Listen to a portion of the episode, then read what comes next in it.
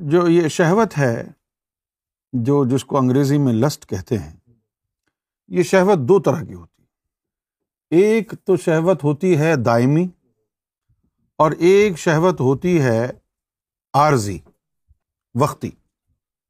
اچھا بڑی دلچسپ بات یہ ہے کہ جو دائمی شہوت ہے، اس کا تعلق قلب سے ہے۔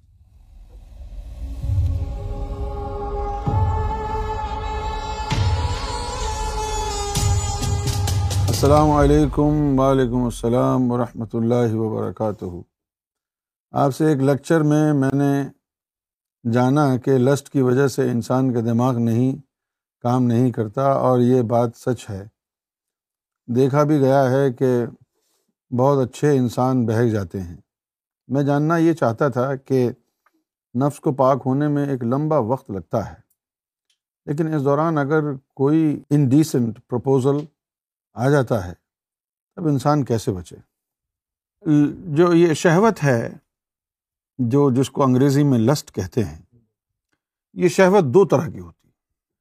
ایک تو شہوت ہوتی ہے دائمی، اور ایک شہوت ہوتی ہے عارضی، وقتی۔ اچھا بڑی دلچسپ بات یہ ہے کہ جو دائمی شہوت ہے، اس کا تعلق قلب سے ہے۔ دائمی شہوت کیا ہوتی ہے؟ ہر وقت آدمی کے سر کے اوپر شہوت سوار رہتی اور شہوت کی خاطر وہ سب کچھ کر لیتا ہے۔ سوار رہتی ہے۔ اور جو وقتی عارضی جو شہوت ہے، اس کا تعلق لطیفہ نفس سے ہے۔ تو دین نے ہم کو جو دائمی شہوت ہے، اس سے چھٹکارا حاصل کرنے کو کہا ہے۔ اچھا اب اس سے چھٹکارا حاصل ہوتا کیسے؟ ہے ذرا یہ دیکھ۔ اچھا اب یہ جو شہوت ہے، دائمی شہوت اور عارضی شہوت، اس کا تعلق کہاں سے ہے؟ یہ پہلے دیکھ لیتے ہیں۔ دائمی شہوت کا تعلق ہے قلب سے، اور عارضی شہوت کا تعلق ہے لطیفہ نفس سے۔ لطیفہ نفس میں جو شہوت ہے وہ جائے گی نہیں۔ اگر وہ بھی چلی جائے گی، تو پھر آپ حق زوجیت ادا کیسے کریں گے؟ ہے نا؟ سمجھنے کی بات۔ اچھا بہت سے لوگ یہ سمجھتے ہیں کہ بھائی جو مومن بن جاتے ہیں، ولی بن جاتے ہیں، وہ بالکل ہی نامرد ہو جاتے ہیں۔ ایسا نہیں ہے۔ بھائی اگر مومن یا ولی نامرد ہوتے، تو کہ نبیوں کی اولاد ہوتی؟ ولیوں کی اولاد ہوتی؟ نہیں ہوتی نا؟ تو یہ نفس کی شہبت نہیں جاتی ہے۔ یعنی یہ قانون ہی نہیں ہے۔ اللہ نے جو سسٹم بنایا ہے، اب اس میں ہے ہی نہیں۔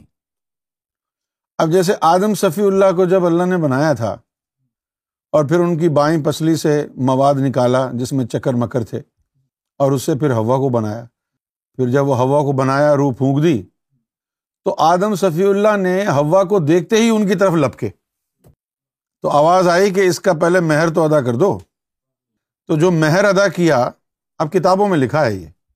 اب جو مہر ادا کیا آدم صفی اللہ نے، وہ کیا تھا؟ نبی پاک صلی اللہ علیہ وآلہ وسلم پر درود السلام یہ مہر تھا۔ تو معلوم یہ ہوا کہ یہ انسان کی فطرت میں بات ڈال دی گئی ہے کہ جو اپوزٹ سیکس ہے، اس کے لیے اٹریکشن ہے۔ اور یہ حلال طریقے سے اس کو جائز کہا گیا ہے۔ اگر طریقہ حلال ہے، تو اس کو جائز کہا گیا ہے۔ اچھا اب یہ دائمی شہوت لطیفہ قلب سے جو تعلق ہے۔ دائمی شہوت کا تعلق قلب سے ہے۔ جب تک قلب منور نہیں ہوگا، تو ایسے شخص سے کچھ بھی امید کی جا سکتی ہے کہ یہ کبھی بھی، کسی کو بھی یہ اپنی شہوانی خواہشات سے نقصان پہنچا سکتا ہے۔ اور ایسے ہی اس ہی وجہ سے، دائمی شہوت کی وجہ سے ہی شریعت کو اتنا سخت بنایا گیا ہے۔ اور جب قلب سے شہوت ختم ہو جاتی ہے، تجلیاں پڑ جاتی ہیں، قلب شہید ہو جاتا ہے، تو پھر وہ مقام حریت، قید شریعت سے آزادی ہو جاتی ہے کہ اب اس کا تو قلب پاک ہو گیا ہے۔ اچھا اب اگر دائمی شہوت سے چھٹکارا حاصل کرنا ہے، تو اس کا علاج کیا ہے؟ اس کا علاج ذکر قلب ہے۔ اچھا اب یہ فرض کیا کہ یہ دل ہے، ہمارا قلب ہے۔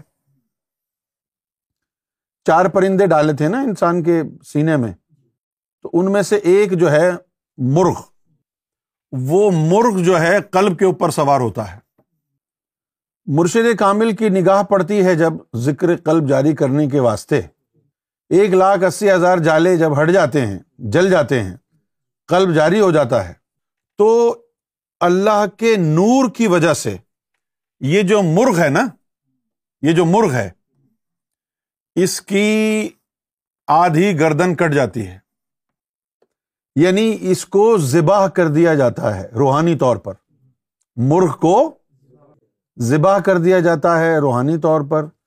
اور شہوت جو ہے وہ حلال میں تبدیل ہو جاتی ہے۔ حلال ہوگا یعنی جس سے آپ کا نکاح ہے، جو آپ کے لیے حلال ہے، اس کے لیے شہوت محسوس ہوگی۔ اور جس کے لیے جس سے جو آپ کے لیے حلال نہیں ہے، اس کے لیے شہوت محسوس ہوگی ہی نہیں۔ سمجھ گئے آپ؟ اچھا پھر جب اس مرغ کی گردن آدھی کٹ جاتی ہے تو اس کو بولتے ہیں مرغ بسمل۔ مرغ بسمل۔ اس کا حوالہ بھی دیا ہے امیر خسرو نے اپنی شاعری میں کہ نمی دانم چمنزل بود، شب جائے کہ من بودم۔ بہرسو رقص بسمل بود، شب جائے کہ من بودم۔ تو جب ذکر قلب انسان کا چل جاتا ہے اور قلب میں اللہ کا نور بننا شروع ہو جاتا ہے تو آہستہ آہستہ آہستہ ایسا مقام ایک آ جاتا ہے تین سال کے بعد کہ پھر یہ جو مرغ بیٹھا ہوا ہے نا قلب کے اوپر جس کا کام شہوت داخل کرنا ہے، تو اس مرغ کو ذبح کر دیتا ہے نور اور شہوت جو ہے حرام سے تبدیل ہو کر حلال ہو جاتی ہے۔ اسی لیے آپ دیکھیں گے زمانے میں کہ جو ذاکر قلبی نہیں ہے اس کا کوئی بھروسہ نہیں ہے، بھلے آپ کا اس سے کوئی بھی رشتہ ہو۔ بہت سارے کیسز ایسے ہوئے ہیں جہاں پر فیملی ممبرز نے یعنی باپ نے بیٹی کے ساتھ ذنا کر لیا، بھائیوں نے بہنوں کے ساتھ ذنا کر لیا، اور یعنی انکلز نے اور کزنز نے، یہ تمام چیزیں اس وقت ہوتی ہیں۔ اچھا اب لوگوں کو یہ لگتا ہے کہ یہ قرب قیامت کی نشانی ہے۔ یہ قرب قیامت کی یہ نشانی نہیں ہے۔ یہ تو ہمیشہ سے ہی اس طرح کی ٹینڈنسی تھی کہ جب تک یہ بندہ اپنے قلب کو پاک نہیں کر لے گا، اس وقت تک یہ ناپاک ہوگا۔ یہ ناپاکی ہے۔ بھلے آپ کا بلڈ ریلیٹڈ بھائی کیوں نہ ہو کزن کیوں نہ ہو، اگر وہ ذاکر قلبی نہیں ہے تو اس کے خیالات ہر حال میں خراب ہوں گے۔ ہر حال میں، کیونکہ اس کا کام ہی یہی ہے۔ ایک وقت ایسا بھی آتا ہے کہ طریقت والے جو ہیں، وہ شریعت والوں کو غلیز گندا سمجھتے ہیں۔ کیونکہ شریعت والوں کو تو اجازت ملی ہوئی ہے نا قرآن میں کہ بھائی اگر تمہارے بھائی ہیں، تمہارے باپ ہیں، تمہارے بھتیجے ہیں، تمہارے بھانجے ہیں، تو ان کے سامنے اپنی زینت کا اظہار کر سکتے ہو۔ عورتوں کو کہا گیا ہے قرآن میں، لیکن طریقت میں یہ جائز نہیں ہے، حرام ہے۔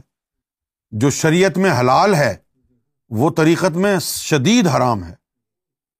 اچھا اب جو نفس کی بات رہ گئی ہے، تو جب نفس پاک ہونا شروع ہوگا، تو اس کے اندر سے بھی حرام شہوت نکل جائے گی اور حلال شہوت باقی رہ جائے گی۔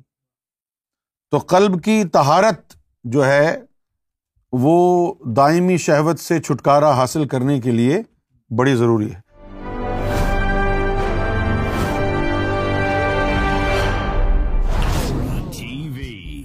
Bringing light love and peace in your life